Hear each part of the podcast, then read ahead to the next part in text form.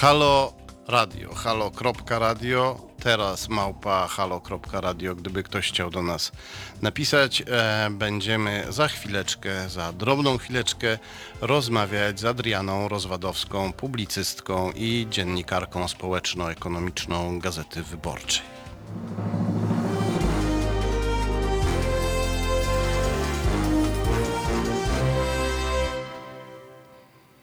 Halo Radio, ja się nazywam Tomasz Piątek, jest ze mną w studiu Adriana Rozwadowska. Dzień dobry.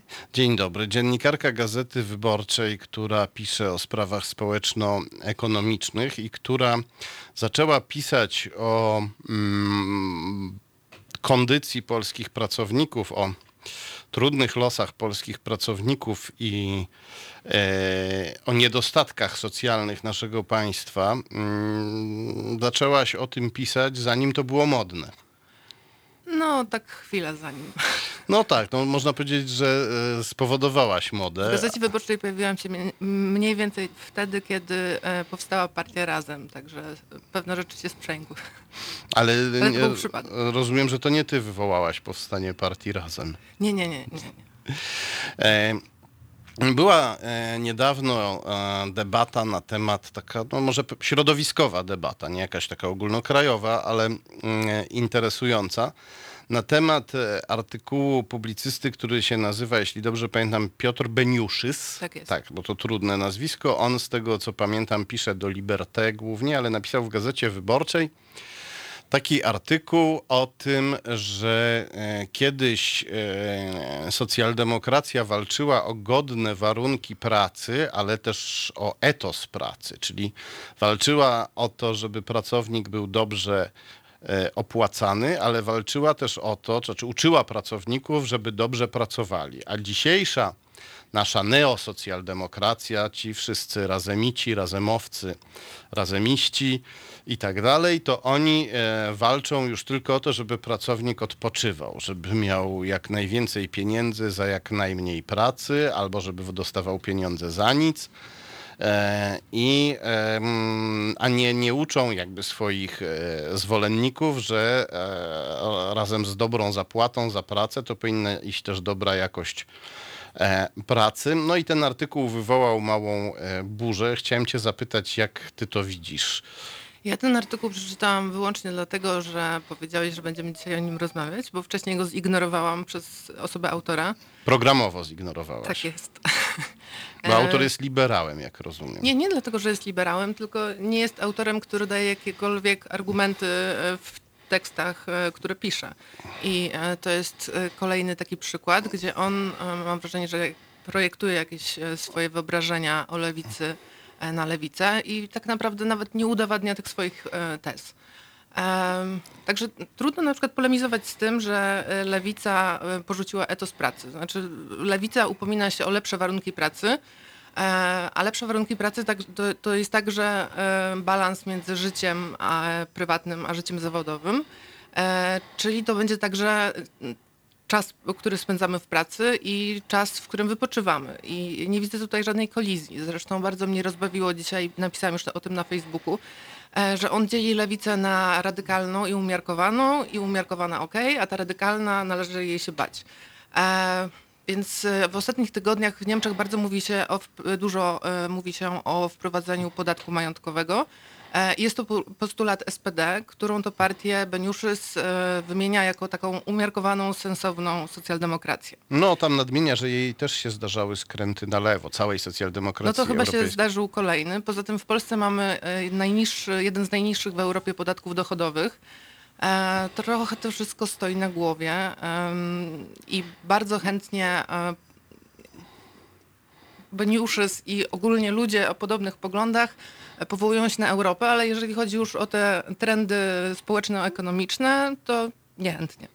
No, e, tutaj Beniuszys być może, sądząc przynajmniej z tego artykułu i z tego, co mówisz, nie odrobił lekcji też z liberalizmu jak najbardziej klasycznego. Ja w tej chwili jestem po części przedsiębiorcą, jestem wspólnikiem w firmie, mój wspólnik jest e, liberałem, to jest Marcin Celiński, też niegdyś związany z Liberté, ale on jest wielkim zwolennikiem opodatkowania e, dóbr niewykorzystywanych w obiegu rynkowych.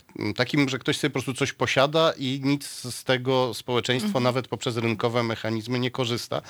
I e, wielu klasycznych liberałów tak uważało, bo u nas jest takie przedziwne przekonanie, że dla liberała własność prywatna jest święta. I to jest absolutnie nieprawda. Dla konserwatysty być może własność prywatna jest e, święta dla niektórych konserwatystów. Dla e, liberała najważniejsze jest, żeby własność była żywa.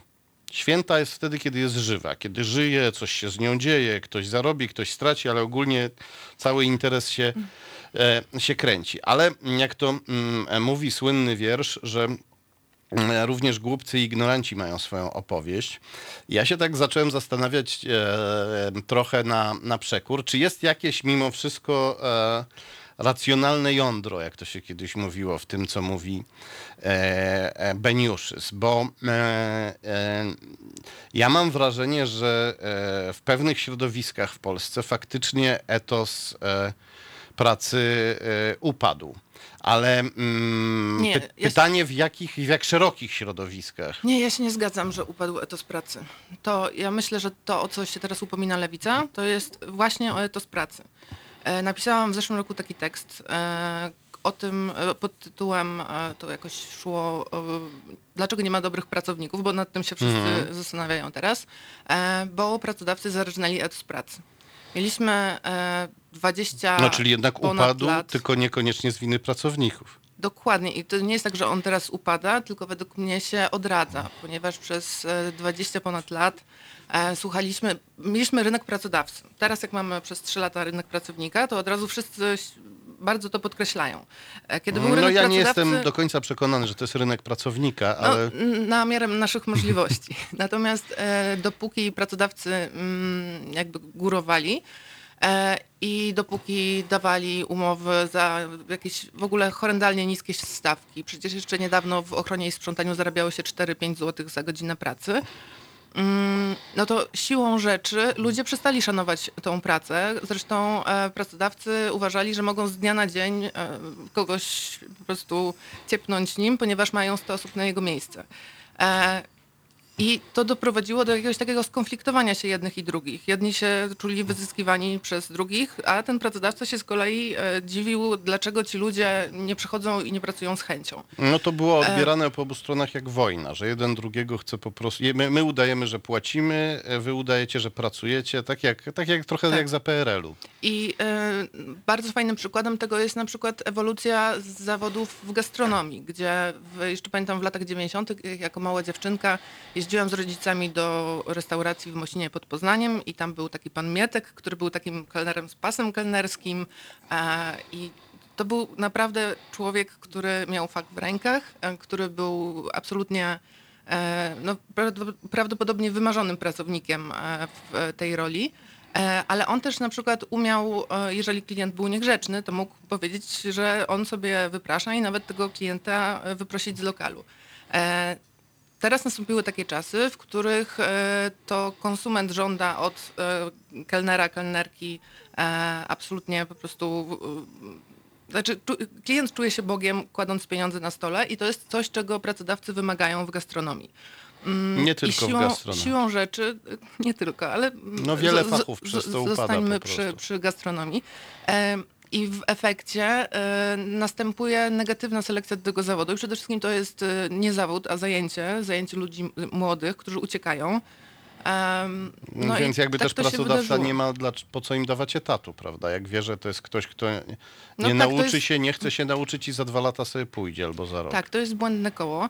I myślę, że to, co em, akurat nie Beniuszys, bo tych tekstów było ostatnio więcej, chyba Błażej Lenkowski też z Liberté napisał, że mm, no, użył zwrotu znowu, według mnie już totalnie zgranego, roszczeniowi mile- milenialsi. E, Więc moim zdaniem milen- milenialsi obecnie walczą o to, żeby praca znowu miała jakieś ramy, e, żeby szanować pracownika, żeby w ogóle zacząć się szanować nawzajem. I te wszystkie propozycje według mnie do tego zmierzają. Ja mam wrażenie w tym tekście, że on nam e, opowiada o mm, doświadczeniu jakby bardzo wąskiego świata, bo mm, kiedy zamieszkałem w Łodzi, To było jakieś już ponad 10 lat temu, to było już 11 lat temu. Kiedy zamieszkałem w Łodzi, to 10 lat temu em, zacząłem gadać z sąsiadką, która tam mieszkała. Okazało się, że ona pracuje e, w fabryce, jeśli dobrze pamiętam, Boscha. E, Z tym, że ona tam nie pracuje oczywiście w tej fabryce, tylko jest wynajęta na śmieciówkę przez agencję pracy i ona zarabia 900 zł pracując po 12 godzin dziennie, 6 dni w tygodniu. I mm, dlaczego ona się na coś takiego godzi? No wtedy w Łodzi warunki były naprawdę straszne, nie, nie było e, lepszych możliwości, a przede wszystkim e, tam e, obiecywano, że jak ktoś się będzie bardzo starał, to go w końcu Boż weźmie na etat. I ja ją pytam, no i co? I ty będziesz wtedy e, e, nadal pracować tak 12 godzin dziennie, 6 dni w tygodniu? Nie, nie. Ci, co są na etacie, to nie pracują, tylko nadzorują. Czyli to jest takie półniewolnictwo, w którym się ludzi zmusza do prawie, że no, tutaj to słowo pasuje, do niemalże niewolniczej pracy, w nadziei, że zostaną nadzorcami tych półniewolników. Ja myślę, że to jest doświadczenie w wielu miejscach, w różnych tak zwanych spe- specjalnych strefach ekonomicznych, właśnie w Radomiach, e, w Łodziach, w miejscach, gdzie transformacja się tak ślicznie i wspaniale nie udała, jak, jak w kilku dużych miastach, mm, że to jest e, doświadczenie bardzo wielu ludzi. Ale na przykład Beniuszys w swoim tekście, jak zaczyna mówić o tych e, roszczeniowcach, to szybko się prześlizguje, że oni są roszczeniowi nawet w e, lekkich biurowych, e, e, w lekkich biurowych e, pracach i nagle się z tego zaczyna robić opowieść, e, która trafia do czytelników, bo oni są z tego świata. Opowieść o ludziach, którzy żyją w dużym mieście, mają jakiś biznes, potrzebują do niego w miarę inteligentnych ludzi, przychodzą im do tej pracy właśnie studenci z dobrego domu, którzy wiedzą, że tego rodzaju śmieciowe zajęcie bez trudu znajdą gdzie indziej. Im się pracować nie chce, czują się stworzeni do czegoś lepszego, pogardzają tą pracą, faktycznie się opieprzają i powiedzmy taki y, y, biznesmen, prawda, z Wrocławia, Warszawy czy Krakowa, e, z takiej branży, kiedy czyta tę opowieść Beniuszysa, no mówi, no święta prawda. Potwornie roszczeniowi są ci milenialsi i on w tym przypadku pewnie będzie miał też swoją rację. Natomiast znikają jakby ci ludzie z Radomia i z Łodzi w tej opowieści. Tak. E, I to, to jest jakby coś, co mnie, e, co mnie e, uderzyło i znowu się ta debata jakby, e, ta, ta debata zostaje ściągnięta do świata pijącego latte, a potem zaraz ktoś powie, że znowu lewica pije latte i opowiada o problemach ludzi pijących latte, prawda? I że No to, to jest wszystko zamiast hipsterka. pisać o tym, że lewica siedzi i pije latte, to należałoby, y, zamiast pisać o ludziach z Radomia, to można by jechać po prostu do tego Radomia i sprawdzić, jak tam jest. No i czy tam e, te, prawda, czy to, czy tam w, ludzie w tych powiedzmy, no tam, tam, tam jest sytuacja w Radomiu z pracą nadal jest, o ile wiem. E, Tak, jest dużo takich niedobra. miejsc, y, jak się spojrzy na... y, Są takie miejsca jak Poznań, gdzie bezrobocie gdzieś tam jest w okolicy 1-2, czyli faktycznie go nie ma praktycznie. E, Pytanie, czy to się przekłada, przekłada na wyższe wynagrodzenia. E, Pisałam kiedyś o branży budowlanej nie tak dawno, gdzie w Urzędzie Pracy w Poznaniu zarejestrowanych było dosłownie kilku murarzy, kilku malarzy i wszyscy, którzy byli zarejestrowani, jednocześnie mieli przeciwwskazania do wykonywania tego zawodu, więc absolutnie można zrozumieć, że pracodawca w Poznaniu uważa, że jest e, ab- absolutny rynek pracownika e, bardziej e, pracowniczego rynku nie można sobie, sobie wyobrazić. Natomiast e, zróżnicowanie jest horrendalne. E, Na całej ścianie wschodniej, mimo że te stawki jakoś tam wzrosły, e, jest wciąż tak, jak było. Przede wszystkim my mało mówimy w Polsce, mam wrażenie, o jakości miejsc pracy, która jest dużo niższa przez chyba kulturę organizacyjną, która u nas panuje.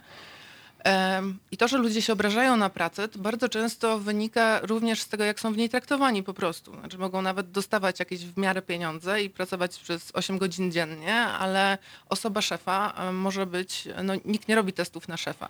E, Można być szefem potwornym. Można E. być też e, szefem, u którego podupadł etos pracy, bo ja się z tym e, spotykałem, w, pracowałem zanim poszedłem na swoje, pracowałem e, w paru w licznych firmach, to były przeważnie średnie firmy, średniej wielkości, czyli ten powiedzmy e, kościec i kręgosłup naszej gospodarki. I e, o ile mm, e, tak 20 lat temu, to przeważnie ten e, szef e, był niezwykle zaangażowany w życie firmy, ciężko pracował albo przynajmniej inteligentnie, intensywnie nadzorował. Natomiast e, ostatnio widziałem często układ taki, polegający na tym, że w firmie pracuje tak naprawdę kilka osób, którym się chce i które rozumieją o co chodzi. I one są e, potwornie wyzyskiwane nie tylko przez e, szefa, ale też przez sprytnych kolegów, którzy wykorzystują to, że szef mało się interesuje już firmą. No skoro mam firmę, to niech ona na mnie zarabia.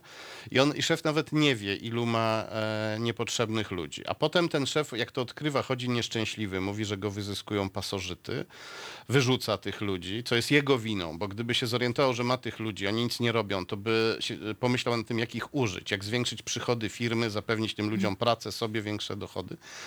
I em, ja bym chętnie porozmawiał też o e, etosie pracy e, niektórych pracodawców, ale w tej chwili musimy e, posłuchać, co ma na ten lub inny temat do powiedzenia Dawid e, Podsiadło. Halo Radio. Nazywam się Adam Bodnar, pełnię funkcję Rzecznika Praw Obywatelskich. Zachęcam Państwa do wspierania Halo Radio. To jest pierwsze radio obywatelskie, radio, które istnieje dzięki Państwa wpłatom, dzięki Państwa darowiznom, dzięki Państwa stałym zleceniom. Zachęcam Państwa do przekazania drobnych kwot. Dzięki temu ten projekt będzie mógł się dalej rozwijać. www.halo.radio ukośnik SOS.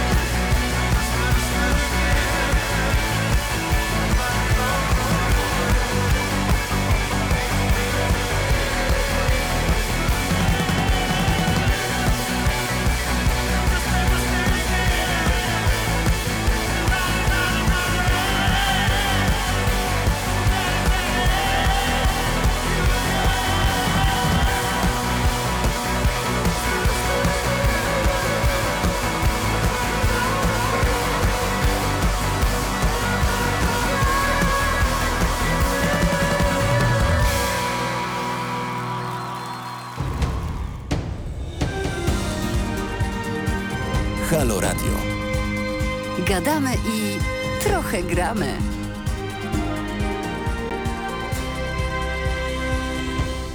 Halo Radio, halo.radio, teraz małpa halo.radio, gdybyście chcieli do nas napisać. Rozmawiamy z Adrianą Rozwadowską, dziennikarką społeczno-ekonomiczną Gazety Wyborczej, która jak przyszła pracować do Gazety Wyborczej, to od razu powstała partia Razem.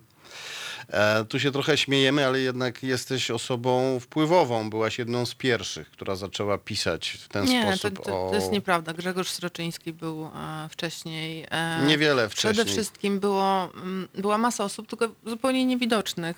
Na przykład środowisko Nowego Obywatela. Tak, tak, ale oni nie, ja ich pamiętam, oni pisali tam twardo przez 20 lat pisali. No, dokładnie. Także tylko, że, nie, niektórzy y- mają to szczęście, że znajdują się w odpowiednim miejscu i czasie i mogą się ze swoimi poglądami wyprodukować e, do szerszej grupy Tak, osób. ale to był 2014 rok, kiedy nagle coś się przełamało i w Gazecie Wyborczej zaczęły się pojawiać teksty, że może jednak ta, na- ten nasz liberalny raj to nie jest ani do końca raj, ani do końca liberalny, albo mógłby być trochę mniej liberalny, a trochę bardziej gdzie niegdzie racjonalny. E, I ty byłaś częścią tego i zaraz potem się pojawiła partia Razem e, i wtedy to nie było takie e, popularne jak teraz, no bo teraz nagle wszyscy, premier Morawiecki chodzi i mówi o sobie, że on, st- stary bankster jest dziedzicem polskiej partii socjalistycznej. No to jest taka niedźwiedzia przysługa. Potem powstaje ten symetryzm uprawiany teraz przez Koalicję Obywatelską, że PiS i razem. Tak, także razem to jest PiS dla gejów i ateistów, takie usłyszałem e, określenie. E, no dobrze, ale czy partia razem, e, no ale przyjmijmy to, bo można uznać, że do jakiegoś, do wycinkowo opisuje to rzeczywistość. Załóżmy, że że razem to jest PiS dla mm, e, ateistów, homoseksualistów, niekatolików albo katolików Ale czemu chcesz tolerancyjnych. tak zakładać? Znaczy, Mm, co, co on, Znaczy, co, załóżmy, że to jest, załóżmy, że to jest e, e, taki, w, w tym sensie, załóżmy, że jest to partia, która chce robić socjal, tak jak PiS, jeszcze lepiej niż PiS nawet, bo też nie tylko rozdawać pieniądze niektórym potrzebującym, ale też zadbać o państwo, żeby ono nie prywatyzować, prawda, tej opieki społecznej. Masz tu kasę i samo siebie Ale zadbaj. właśnie PiS zupełnie tego nie robi. Właśnie, tak, tak. A razem, jak rozumiem, chce e, nie tylko na jednej e, nodze jakby rozdawnictwa, jak to się mówi, ale też na drugiej nodze silnego państwa i usług publicznych postawić ten, to, ten dobrobyt w Polsce. Więc w tym sensie byłby to taki lepszy PiS. No i lepszy także że w tym sensie, że bez tej całej nienawiści, fanatyzmu religijnego, e, etnicznego i tak dalej, bez tej całej faszyzującej otoczki, jaką do, swoich, e, do swojej działalności PiS dorabia. E, mm, Tutaj e, właśnie w ten sposób postawiłem to pytanie o ten lepszy PiS, bo chciałem Cię zapytać, jak oceniasz, na ile razem z takim przekazem, że my jesteśmy właśnie lepszym PiSem i to jeszcze bez, bez nienawiści, e, na ile razem ma szansę e, odebrać PiSowi jego socjalny elektorat? Po pierwsze, nie polecałabym partii Razem nazywania się lepszym PiSem. Ja też nie, to taka prowokacja była. Po drugie, ma mizerne szanse, bo jak się spojrzy w przepływy elektoratów z tych wyborów, to widać, że najwięcej osób, które w, em, zagłosowały teraz na lewicę, wcześniej zagł- głosowało na Platformę Obywatelską i e, na Nowoczesną. Więc trochę racji ma Koalicja Obywatelska, kiedy mówi, że cała ta lewica to osłabia wspólny front obrony demokracji przed PiSem. Nie ma żadnego wspólnego, znaczy nie, dobrze, jest No, i, wspólny, no mają wspólny tam front, e, koalicja nowoczesna. On nie idzie pod e, tym szyldem, mm, pod którym e, akurat e, PO by sobie życzyło. Natomiast e, jak spojrzymy na przepływy z PiSu, to jest poni- poniżej 1%. I Do to, razem. Tak. I do, do lewicy. Do lewicy szeroko rozumianej. Więc tak. e, to nie ma Koalicji. absolutnie sensu. A dlaczego Chciałabym, tak żeby to jest? się wydarzyło, tylko to musiałoby być działanie długofalowe. Rozpisane na lata, a nie na zasadzie jak tu odebrać PiSowi, wymyślmy jakieś, jakąś, jakiegoś jednego tego złotego grala, e, który po prostu da nam No uniwersalną ale można receptę. odnieść wrażenie, że razem, cała lewica, ale razem, no jednak ciągle walczy o ten elektorat. Cały czas upomina się o e, tych No i- biednych ludzi, No chorych. i bardzo dobrze, tylko problem jest w tym, że e, elektorat PiS nie jest socjalny. on jest socjalny od jakiegoś czasu, e, on jest e, zbudowany raczej na światopoglądzie. Znaczy, ci ludzie byli bardzo sfrustrowani, niezadowoleni, e, nie zyskali wiele w ostatnich latach tych po, po transformacji.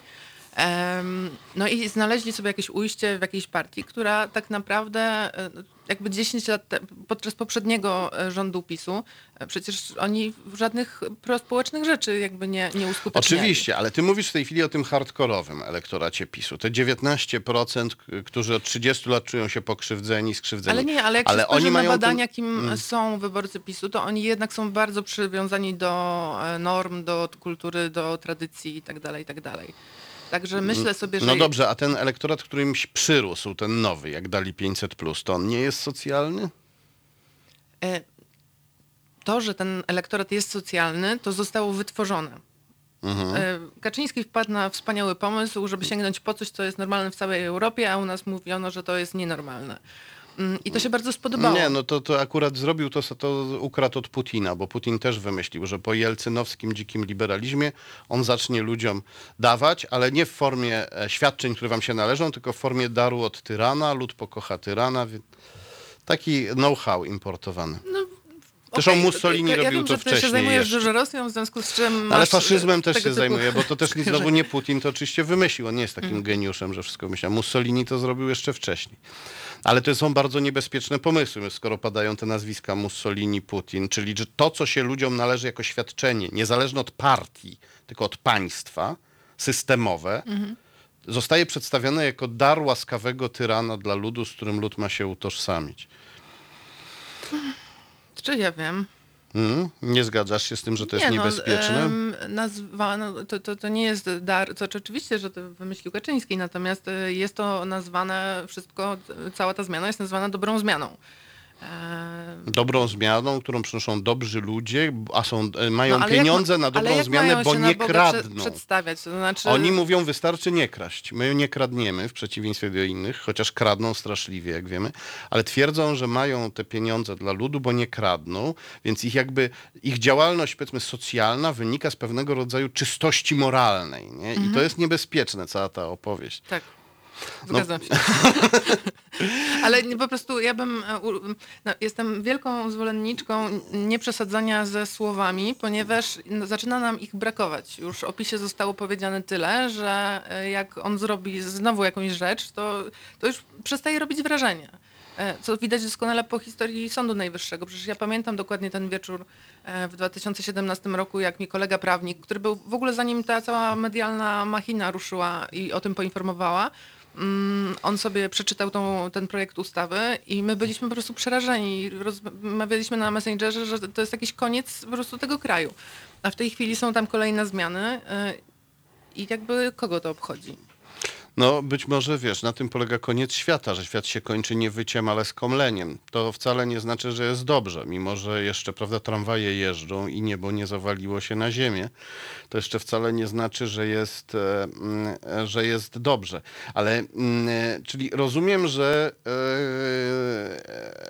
lewica, którą mamy teraz w parlamencie, lewica, której częścią jest partia Razem, nie ma szans, twoim zdaniem, na przejęcie nawet tego nowego, przyrosłego do PiS elektoratu świeżo sz- socjalnego. nie ma szans w takim trybie, w jakim e, chciano by to zobaczyć. Czyli po prostu wymyślają coś i ten elektorat przechodzi. E, Dla mnie był e, wczoraj bodajże jakiś sondaż, że lewicy rośnie i że w tej chwili ma tam 19, a koalicja obywatelska ma 22. Czyli jakby jesteśmy, jest jakiś trend wznoszący, jesteśmy już blisko zamiany ról. Bardzo ważne jest to, że lewica, w moim pojęciu to jest przede wszystkim partia Razem, jest w Sejmie, przez co e, Zandberg może wyjść na tą mównicę i pokazać ludziom, którym się wma- wmawiało przez cały czas, że e, razemici to są jakieś istoty, e, które mają czułki, cztery łapy. Tak, i chcą zabrać każdemu trzy czwarte jego pieniędzy. Że to, tak że to jest, to są normalni, bardzo wykształceni, bardzo rozsądni ludzie. E, I te postulaty, które u nas budzą w Polsce jakieś wielkie zdziwienie, one będą się, będziemy się z nimi osłuchiwać i one spowszednieją. Czyli myślisz, że jeśli lewica będzie konsekwentnie przez najbliższe 4 lata o tych problemach ludzi e, biednych mówić, no to po tych czterech latach jakąś tam część elektoratu Tak, socjalnego PiS przejmie. Czyli to jest taki długi, e, Ale długi y, marsz. należy na to pracować i po prostu robić swoje i pokazywać, że, czym się różnimy i od jednych, i od drugich, a nie y, szukać y, jakiegoś y, super rozwiązania, które nam. No, nie ma czegoś takiego. Ja rozmawiałem niedawno z e, zielonym posłem do Bundestagu, em, członkiem, jednym z liderów niemieckiej partii zielonych, Manuelem Zaracinem. Ta rozmowa już niedługo się pokaże, zostanie opublikowana na portalu Arbinfo, który założyłem, ale nie mogę jeszcze tam słuchaczy odesłać, bo czekam, aż mi Manuel Zaracin zautoryzuje ten e, wywiad. Bardzo mnie prosił o autoryzację, bo to polityk, więc waży każde słowo. I on tam e, podchodził krytycznie do takiej wizji e, socjaldemokracji klasowej i klasycznej, takiej, która jak za czasów Bismarcka po prostu reprezentuje interesy ludzi biednych, o nich się bije. On mówił, że tego oczywiście w polityce długo brakowało, no bo mieliśmy bardzo długo hegemonię neoliberalizmu, ale nie można tak po prostu wzorców z przeszłości przerzucać do teraźniejszości, że teraz e, e, szczególnie młodsi wyborcy, to jest jego doświadczenie w Niemczech i w całej, mówię, Europie Zachodniej, oczekują, że partia nie będzie, e, że partie nie będą się bić na interesy, że ja reprezentuję biednych, ty bogatych, tylko że partie będą się bić na wizję, że jedna partia ma taką wizję, druga, druga ma taką wizję, a każda z tych wizji próbuje jakoś harmonizować interesy wszystkich e, klas społecznych. I ja tak mam wrażenie, że No, e, no, razem, ja to rozumiem po tylu latach postu, prawda, neoliberalnego, że razem się bardzo mocno okopało na pozycji socjaldemokratycznej, ale mm, e, e, ja też e, rozumiem niepokój e, ludzi z innych klas i warstw, kiedy oni mają takie poczucie, że teraz jest, kiedy, że, że, że Adrian Zandberg mówi cały czas pracownicy, pracownicy, pracownicy, nie mówi obywatele, nie zastanawia się, to tak brzmi, pewnie się zastanawia, ale to tak brzmi, jakby się nie zastanawiał nad e, e, rolą przedsiębiorcy, która w tym zmieniającym się świecie, jaki jest teraz, też jest bardzo, e, bardzo się wiele zmieniło i ci ludzie też się często kompletnie nie odnajdują. Więc e, ja się zastanawiam, czy e, e, jednak mimo wszystko e, tą właściwą drogą jest e, udeptywanie przez następne cztery lata starego socjaldemokratycznego szlaku, czy nie lepiej byłoby jednak e, na przykład wyrwać zielonych z koalicji obywatelskiej i razem z nimi zacząć tworzyć jakąś e, bardziej globalną wizję. Nie, to się nie uda e, ze względów personalnych przede wszystkim. Więc porzuciłabym. Znaczy, niemieccy zieloni, polscy zieloni to jest w ogóle, to są dwa światy. No ale jakby kiedy ojczyzna wzywa, Polska, Europejska i planeta Ziemia, czy nie należy tych animozji zakopać gdzieś pod ziemią Nie, to- głęboko? To jest e, naprawdę egzotyczny mariaż. E, Zresztą zieloni wybrali i chyba dobrze się bardzo odnajdują e, tam, gdzie w tej chwili są. Znaczy oni dlaczego- wypełnią tam misję cywilizacyjną, bo sama ich obecność zmienia to, jak niektórzy posłowie Platformy Obywatelskiej mówią, na przykład o klimacie. To życzę dalszych sukcesów edukacyjnych. Ale Widzę, myślę że nie, sobie, że niespecjalnie myślę się... sobie, że to jest. e, Oczywiście nie wiem, czy to jest skuteczne, z, bo ja nie jestem wybitną strateżką polityczną. E, I nie wiem, czy to jest e, skuteczne z punktu widzenia procentów, które lewica będzie e, zdobywała w kolejnych wyborach. Natomiast to, na co my cierpimy od bardzo, bardzo, od wielu lat, to jest to, że w ogóle nikt w Polsce nie czuje się pracownikiem i pracownicą. Więc Adrian Zandberg, zwracając się do pracowników i pracownic, zwraca się tak naprawdę trochę do nikogo. Bo każdy jest Aha. konsumentem, każdy jest również na przykład obywatelem. E, nie wiem, jesteśmy masą różnych rzeczy, natomiast y, w ogóle no, bardzo wielu z nas jest ma... przedsiębiorcami, bo musi pracować, na przykład się fikcyjnie Tak, jest taka samozatrudniać. identyfikacja, tak. że jestem e, przedsiębiorcą. Albo jestem natomiast- przedsiębiorcą INSPE, bo kiedyś będę milionerem. Nie wiadomo kiedy, ale wszyscy kiedyś mają nimi być, więc Tak jest. Y, I wydaje mi się, że to jest bardzo ważne, że on buduje tą świadomość, że my wszyscy jesteśmy pracownikami, e, bo bez tego w ogóle nie uda się jakoś zreformować e, tego całego mm, Znaczy, to, to jest ważna identyfikacja po prostu. Bo bez tego będzie trudno cokolwiek zmieniać, ponieważ ludzie się pracą nawet nie interesują. Przecież każdy z nas spę- spędza w pracy e, przynajmniej te 8 godzin dziennie. E, A moje teksty, znaczy nie, nie będę mówić, że się nie klikają, bo nie chciałabym się e, robić sobie antyreklamy.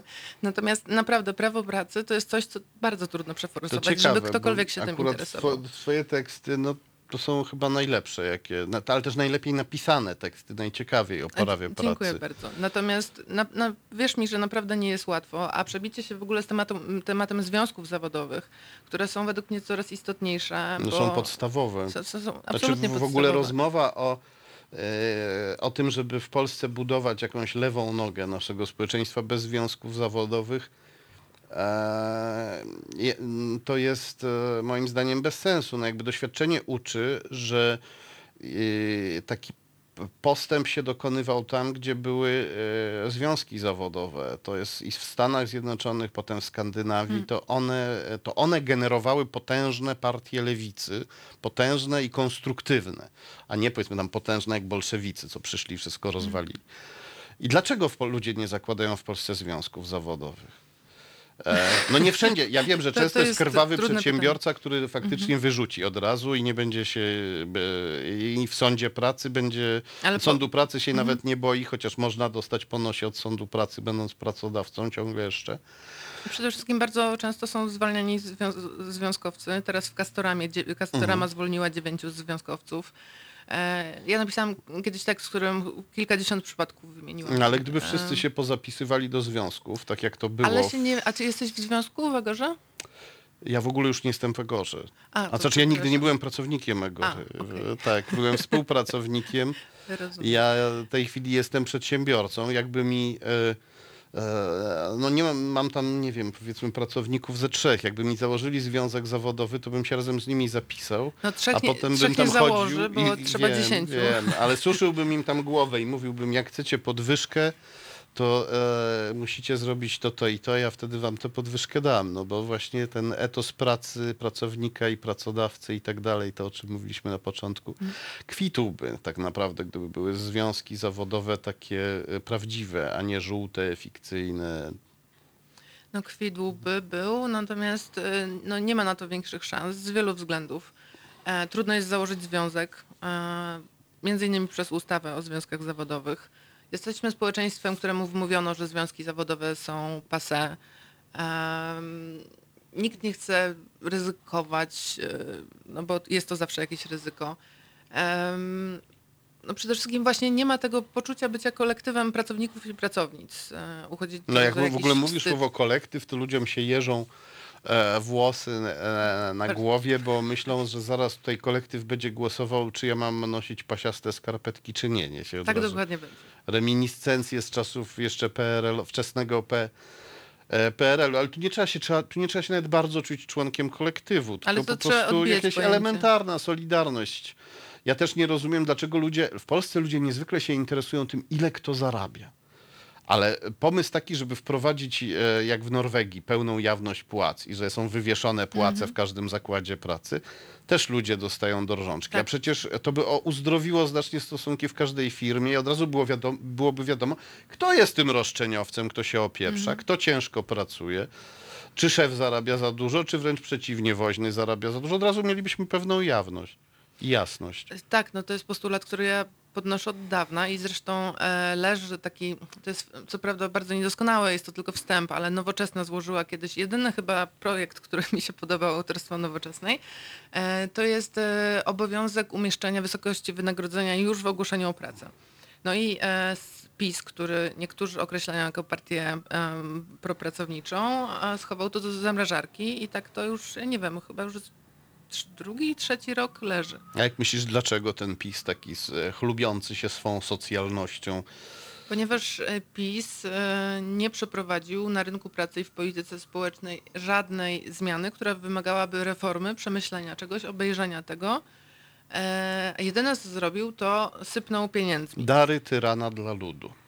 I dalszym ciągu system jest tak bez sensu, jak był. Mamy do tego nowe świadczenia, ja je absolutnie popieram, natomiast e, życzyłabym sobie, po to mamy Ministerstwo Pracy, żeby ministra pracy przyjrzała się w ogóle całemu systemowi zabezpieczeń społecznych i zrobiła to tak, żeby ludzie jakoś nie przepadali, tak, żeby w ogóle miało ręce i nogi. Natomiast to zostało sztucznie doklejone. No i co tutaj dodać? I zaraz przejdziemy do najbardziej ekscytującej części naszej rozmowy, ale najpierw e, plotkarze opowiedzą nam o ciężkim krzyżu.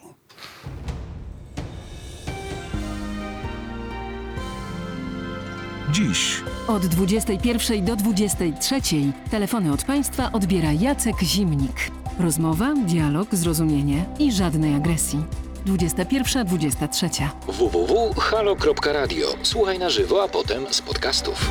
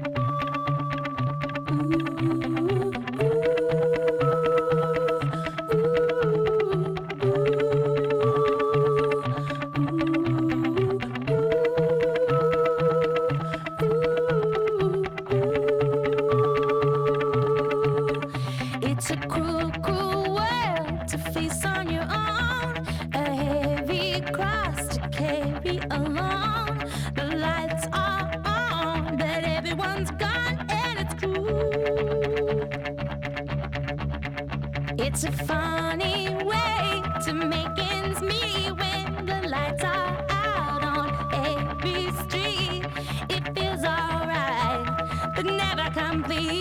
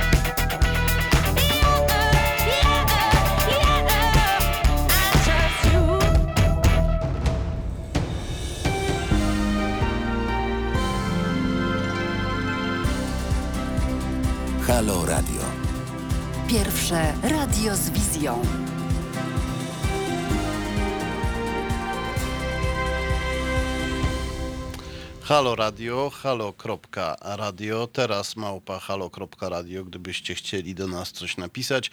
Przypominam, że możecie też słuchać podcastów na naszej stronie internetowej. Wystarczy napisać halo.radio i nasza strona internetowa się e, pojawi. Tutaj czytam komentarze na YouTubie, ponieważ mamy też transmisję na żywo w serwisie YouTube. Tutaj e, kolega Kamil Lego, jeśli mogę go nazwać kolegą, jeśli się nie obrazi, będzie mi bardzo miło, pisze, że kolektyw może kojarzyć się z komunizmem, tak jak mówiliśmy. E, tutaj e, czytamy na przykład, że związki zawodowe w Polsce to patologia, dlatego związkowiec na etacie firmy, a nie Jezu, na jaka etacie bzdura. pracowników to fikcja. Ale wie- ja się właśnie tak... Ja się ale przepraszam, czasem- chciałabym się do tego odnieść, ponieważ e, bardzo ciężko jest napisać dobry artykuł o związkach zawodowych, ponieważ ludzie bez czytania od razu napiszą to, co właśnie przeczytałeś. Ja, ponieważ zajmuję się związkami zawodowymi, na co dzień naprawdę znam setki związkowców i wiem, jaką pracę oni wykonują. Napisałam kiedyś sylwetkę Michała Kulczyckiego, który jest szefem Związku Zawodowego e, Pracowników Ochrony, Sprzątania i Cateringu, który sam jeden zimą robił, kiedy jeszcze ochroniarze zarabiali po 4-5 złotych, e, o przed wszystkie budynki użyteczności publicznej w Warszawie przygotował pierwszy raport, żeby pokazać, jak tragicznie to wygląda. I to on przyłożył rękę do tego, że dzisiaj jest stawka minimalna.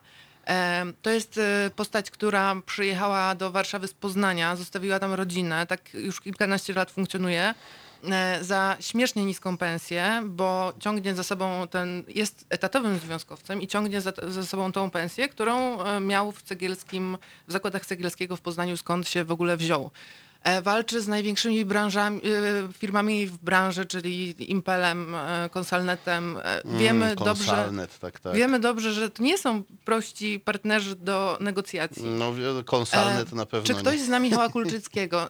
No, szczerze mówiąc, oprócz jego rodziny, różnych pracowników oraz mnie, prawdopodobnie niewielu.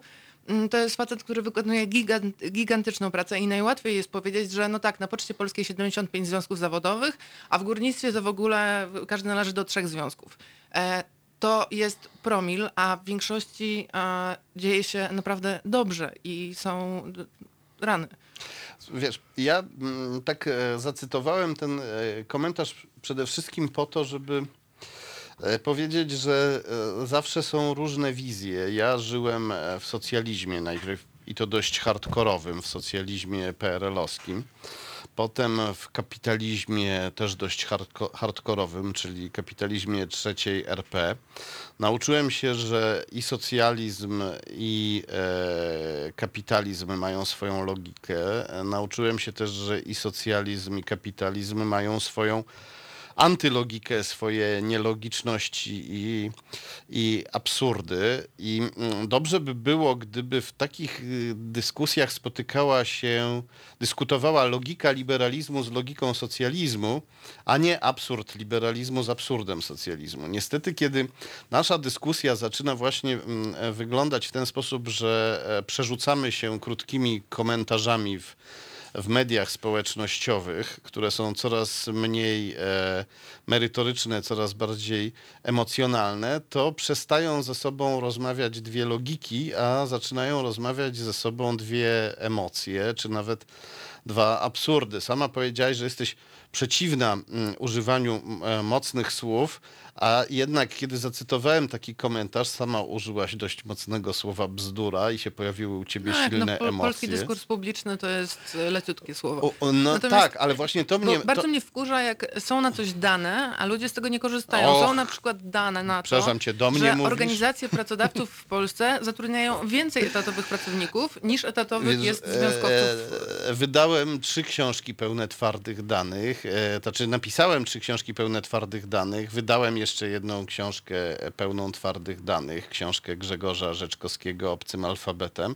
Te książki zostały perfekcyjnie zignorowane przez ludzi uważających się za niezwykle racjonalnych i, na przykład dowiaduje się, że te książki zawierają e, jakieś teorie spiskowe, a, a potem się dowiaduje, że rozmówca nie raczył ich przeczytać nawet, już nie mówiąc o zapoznaniu się ze źródłami i, i przepisami, więc ja dobrze wiem, jak to wygląda i też mnie, e, mm, też mnie to martwi. E, ten nasz dyskurs niestety jest coraz bardziej oparty na podejrzanych bardzo mediach, takich jak Facebook, albo na mediach, no powiedzmy, społecznościowych, które e, no, nawet bez jakiejś złej intencji, tylko po prostu tak funkcjonują, że nie, nie, nie promują dogłębnych rozważań i dociekliwych dyskusji. I dodatkowo jeszcze te media są zainfekowane przez, e, przez, przez złą intencję. No, tego nie można. To jest, to jest ten słoń w pokoju, czy też mamut syberyjski, którego próbujemy nie dostrzegać. W Polsce, ja nie mówię tu już nawet o TVP, o naszych rodzimych siewcach nienawiści, no bo TVP ma ograniczoną, coraz mniejszą oglądalność. E, No nie bagatelizowałabym. ale też nie, to, to jest spora grupa to ogląda, ale to jest pewnego rodzaju, ale ta grupa raczej nie rośnie.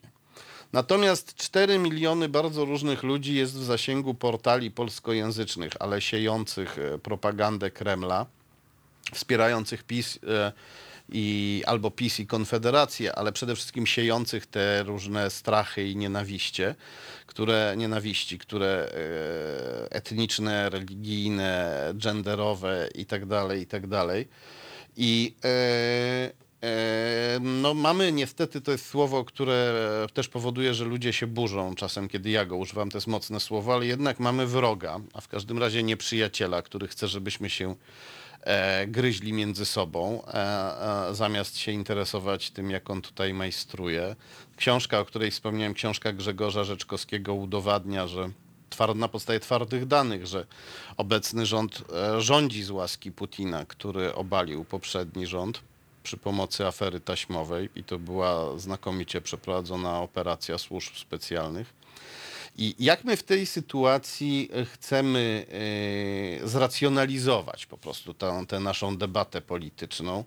E, jak my chcemy przekonywać na przykład właśnie ten elektorat PiS, o którym mówiłaś, przez te cztery lata przy pomocy właśnie tych konsekwentnych działań, chcemy go przekonywać do mm, e, lewicowej racjonalności, jeżeli jego emocje będą nieustannie rozpalane. Ja obawiam się, że cztery lata ciężkiej pracy razem w Sejmie i, i w samorządach, i na ulicach, i gdziekolwiek, niewiele da, jeśli ludzie będą cały czas żyć na Facebooku, a z Facebooka będą się dowiadywać, że zagraża nam, e, zagrażają nam geje, Arabowie, e, e, krwiożerczy niemiecki islamofaszyzm i tak dalej, te wszystkie strachy wygenerowane przez Kreml, które PiS chętnie podchwytuje. Je- Czy ty widzisz tutaj jakąś możliwość w ogóle prowadzenia racjonalnej debaty politycznej, która by oddziaływała na ludzi? Znaczy, rzeczywiście jest to przerażające i uważam, że trudno sobie z tym poradzić, e, no bo oni z dnia na dzień nie przestaną e, siać nieprawdy. Natomiast e, jak sobie przypomnę rok 2011, rok wyborów i wtedy PiS uchodził jeszcze za niewybieralny, bo był bardzo histeryczny, bo są różne teorie spiskowe, a PO wydawało się taką ostoją racjonalności. E, Cztery lata później role się odwróciły, bo PiS wygrał wybory. Mm, No i uspokojony, jakby uspokoił swój ton, natomiast Platforma popadła w jakąś totalną, e, totalne drgawki. I wydaje mi się, że jeżeli przez najbliższe 4 lata, tak jak Zandberg e, wystartował w Sejmie ze swoim przemówieniem, które naprawdę zrobiło e, również wśród członków na przykład Komitetu Obrony De- Demokracji, którzy zazwyczaj nie mają o nim dobrego e, wrażenia i zdania. I jeżeli on będzie i cała partia razem i cała lewica postępowała właśnie w taki sposób, e, że wykreuje obraz siebie jako właśnie spokojnej, merytorycznej, zawsze przygotowanej, e, to myślę, że e, ten PiS na tle lewicy no, zacznie wyglądać znowu trochę śmiesznie i kary- karykaturalnie. No, ale PiS ma bardzo mocne argumenty. Pierwszy argument ma taki, lewica wam obiecuje, że wam da, a myśmy już dali. Bierzcie, e, wierzcie w gotówkę, nie w obietnicę. Drugi argument, lewica to element spisku tybetańskich islamofaszystów, którzy chcą gwałcić wasze dzieci i chomiki i 500 tysięcy wpisów na Facebooku o Zandbergu gwałcącym chomika na przykład. I to są rzeczy oczywiście, e,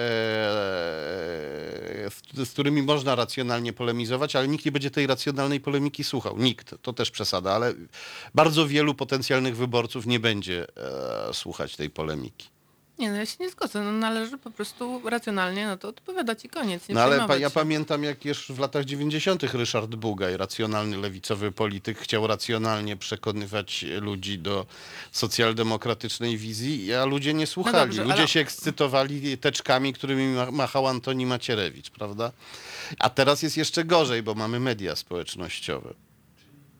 No, nie ma na to do, do, dobrej odpowiedzi. No, mnie to też przeraża i, i, Mm, i- i nie, tu jest, nie mam widzisz- recepty i nie będę udawać, że ją mam. No i tutaj jest ten moment, w którym ja sobie zadaję pytanie, czy jednak w tym rozedrganiu platformy nie ma jakiegoś sensu? To znaczy rozedrganie samo w sobie nie ma sensu. Im większe niebezpieczeństwo, tym spokojniej trzeba działać. Ale czy jednak nie ma jedn, pewne, ja to jest pytanie, to ja nie mówię, że tak na pewno jest, ale czy nie ma pewnej racji jednak w tym, że wobec takiego niebezpieczeństwa wszystkie siły demokratyczne powinny się, jeśli nie zjednoczyć, to na pewno jakoś e, koordynować swoje działania i porozumieć się na najbardziej podstawowym poziomie. Według mnie absolutnie nie ma sensu, ponieważ nie dogadają się, za bardzo się nie lubią. Natomiast to, co mogą zrobić, to przestać się kopać po kostkach. O, chociażby tyle, prawda? E, przecież te wszystkie teksty, o których rozmawialiśmy na początku, Beniuszysa, czy, który zresztą należał do Nowoczesnej, e, czy Lenkowskiego, to jest strasznie duża ilość pary idzie teraz w gwizdek, żeby udowodnić, e, że e, lewica jest zła. Że e, e, razem to PiS dla gejów i ateistów. Tak jest. Ja uważam, że czas Platformy Obywatelskiej jako partii, która porywa większość, absolutnie minęły. Znaczy, wszyscy już są absolutnie świadomi. em, 10 lat temu były pewne nadzieje, tak? To miała być jakaś partia, która szła, sz- miała iść szeroko. Natomiast w tej chwili jest jasne, że to jest partia liberalna. Mamy jakieś 20% e, wyborców liberalnych w tym kraju, ale, reszta nie jest Bardzo liberalna. wielu liberałów się nie identyfikuje z Platformą. Uważają, że to jest jakiś centrokonserwatywny, e, leniwy kolos, który w ogóle nie wprowadza tego ożywienia społeczno-gospodarczego, które jest tą liber, utopią tak. liberałów. Ja też znam absolutnie e, wy, wyborców e, Platformy sprzed lat 10, którzy pokładali wielkie nad- nadzieje, którzy w tej chwili mówią, że nie mogą patrzeć na schetynę. A są to naprawdę ludzie z sukcesami, którzy mają bardzo konkretne propozycje. No ale to nie trzeba być wyborcą Platformy Libera- e, Obywatelskiej, żeby nie móc patrzeć na schetynę. To jest, schetyna jest to, wielką to, to, zagadką to dużo naszej mówi, kiedy polityki. żelazny elekto- elektorat po prostu już drżącą ręką w tych wyborach znowu zagłosował, ale No właśnie. poczuciem obrzydliwości. Z tymi pytaniami musimy Państwa e, zostawić. Bardzo Ci dziękuję i Dziękuję. mam nadzieję, że jeszcze się tutaj nieraz e, zobaczymy. A teraz e, czarne pumy zaśpiewają o kolorach.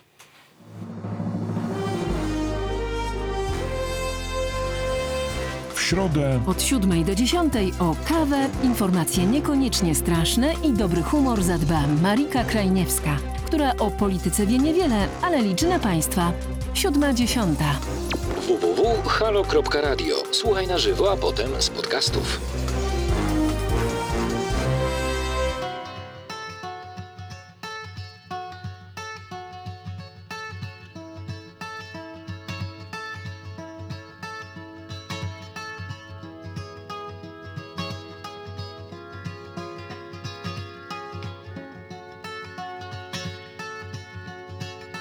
I woke up to the morning sky first. Baby blue, just like we rehearsed. When I get up off this ground, I shake leaves back down to the brown, brown, brown, brown, till I'm clean.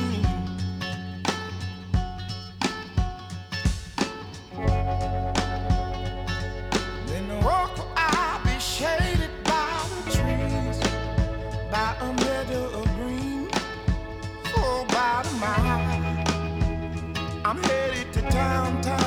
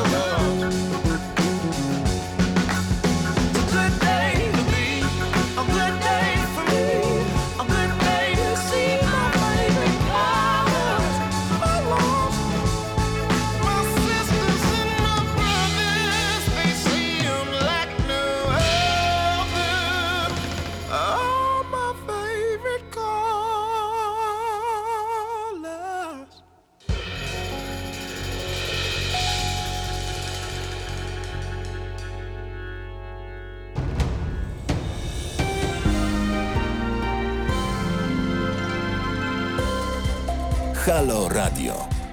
Pierwsze medium obywatelskie.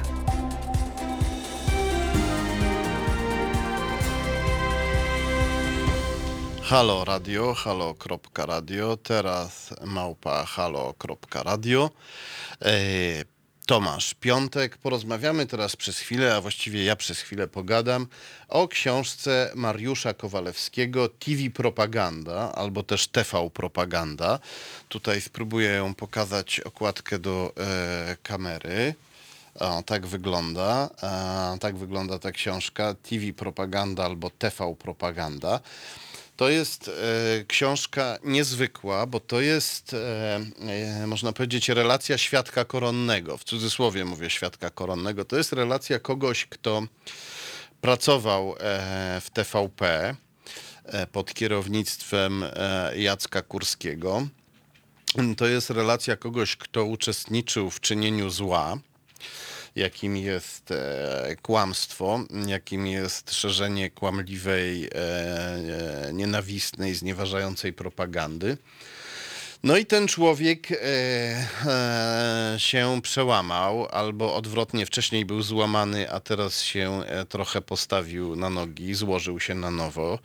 E, jak to ktoś powiedział, e, łyknął kalcium, zjadł trochę serka i kręgosłup mu się odbudował, bo jak wiadomo serki zawierają e, wapń e, i e, podobno są dobre dla kości. E, nie wiem, czy to prawda, bo e, jak wiadomo dietetycy mają różne teorie, ale mówiąc metaforycznie, zjadł taki metaforyczny serek, metaforyczne kalcium i napisał tę książkę, e, która jest szokująca. Mm, Mogłoby się zdawać, że już nas nic nie zaszokuje, jeśli chodzi o TVP, a jednak jest znacznie gorzej niż myślimy.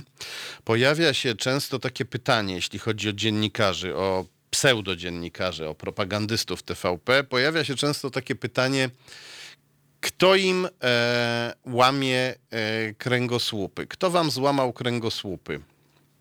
Mm, Pod ich adresem często pada to pytanie i Mariusz Kowalewski na nie odpowiada. E, Już w pierwszym rozdziale tej książki e, znajdujemy szokującą odpowiedź, bo okazuje się, że to e, nie tylko prezes Kurski z prezesem Kaczyńskim TVP jest narzędziem pisowskich służb specjalnych. E, Kręgosłupy łamią tam wytrawni funkcjonariusze tych służb, między innymi Maciej Wąsik, obecnie wiceminister, niegdyś AS Centralnego e, Biura Antykorupcyjnego, czyli najbardziej e, pisowskiej ze wszystkich służb. Niektórzy mówią na to Centralne Biuro Korupcyjne. I e, pisowscy funkcjonariusze śledzą, e, zastraszają i werbują e, pracowników TVP. E, pan Wąsik, wiceminister Wąsik, a z CBA, e, usiłował zwerbować autora, który to dokładnie opisuje i to w sposób taki, który no jakby e, miał mu złamać kręgosłup nie tylko jako człowiekowi, ale jako dziennikarzowi. E, tutaj pada pytanie na YouTubie, kapitan Stratford, nasz komentator, e, pyta, czy chodzi o wąsika kolegę Jakuba Rudnickiego. Bardzo e, e, dobre pytanie. E, chodzi o, tak, o słynnego wąsika. E, I e, e, Wąsik próbował autora, tak jak e, to autor opisuje, Wąsik próbował e, autora tej książki, autora książki TV Propaganda, kiedy jeszcze autor pracował w TVP. Wąsik próbował go zmusić, żeby wyciągnął od kolegi dziennikarza e, informacje na temat jego źródeł. Informację, która pozwoliłaby zidentyfikować źródła tego kolegi dziennikarza. Czyli, e, e, a źródła, tożsamość źródeł dziennikarza to jest e, najcenniejsza tajemnica każdego dziennikarza i to jest coś, czego dziennikarzowi nie wolno zdradzać, mm, jeżeli źródło wymaga ochrony. Jeżeli ktoś chciałby się na przykład zemścić na źródle, które udzieliło dziennikarzowi informacji. I e, okropny jest już pomysł taki, że się wypytuje dziennikarza o jego źródła, że funkcjonariusz służby chce e, z dziennikarza wycisnąć informację o jego źródłach. Natomiast czymś naprawdę diabolicznym jest taki pomysł, że się zmusza dziennikarza, żeby szpiclował, żeby e, żeby śledził innego dziennikarza i żeby e, wydobył z kolegi dziennikarza informacje na temat jego źródeł, po to, żeby e, służby specjalne mogły znaleźć informatora i go ukarać, zemścić się na nim za rozpowszechnianie informacji. To, co opowiadamy, to o czym teraz mówimy, to z punktu widzenia etyki dziennikarskiej, to już nie jest mm, szambo, bo to byłoby zbyt delikatne określenie, to jest jakieś piekło. To jest, e, e, to jest coś e, e, ohydnego, a najbardziej dla mnie e, poruszającym z jednej strony, a z drugiej strony e, takim wisielczo-śmiesznym momentem, fragmentem pierwszego rozdziału tej książki jest e, ten, e, jest moment, fragment, w którym e, prezes Jacek e, e, Jacek Kurski e, mówi do autora, swojego pracownika, że musi się gryźć w język, kiedy jest na placu powstańców w e, budynku kierownictwa, czyli w budynku kierownictwa TVP przy placu powstańców w Warszawie. Mówi do niego, na placu nie możesz mówić takich rzeczy, e, tam są szpiony. Szpion to rosyjskie słowo oznaczające szpiega, e, używane też w Polsce, można powiedzieć, żargonowo. Jacek Kurski wie, że w jego e, własnym biurze pracują szpiony, czyli szpiedzy. Domyślamy się, że chodzi tutaj o szpiegów pana Wąsika, o szpiegów pisowskich służb. I e, sam się gryzie w język i innych ostrzega, żeby się gryźli w język, żeby nie mówili za dużo w biurze, bo w tym biurze są szpiony, które mogłyby, jak się domyślamy, donieść na przykład do Jarosława Kaczyńskiego czy do innych szefów PiS, do innych liderów PiS, mogłyby donieść również na samego Jacka Kurskiego. E, Mamy tu do czynienia z, ze światem, który jest światem przesiąknięty, e, przesiąkniętym strachem, e, nieustanną nie tylko nieufnością, ale nieustanną podejrzliwością, nieustanną paranoją, która niestety nie jest, nie opiera się na urojeniach, tylko opiera się na faktach.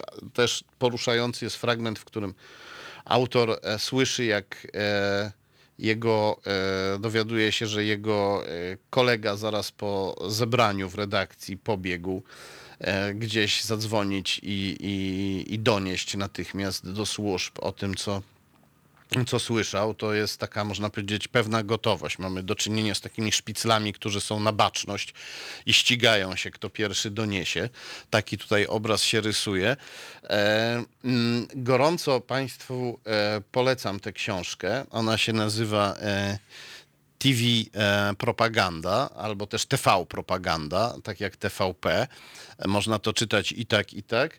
I proszę Państwa, uwaga, e, początek pierwszego rozdziału, zawierający naprawdę mocne fragmenty, jest e, dostępny bezpłatnie. Można go przeczytać e, na portalu Arbinfo. Arbinfo, e, portal Arbinfo, dostępny pod adresem arbinfo.pl.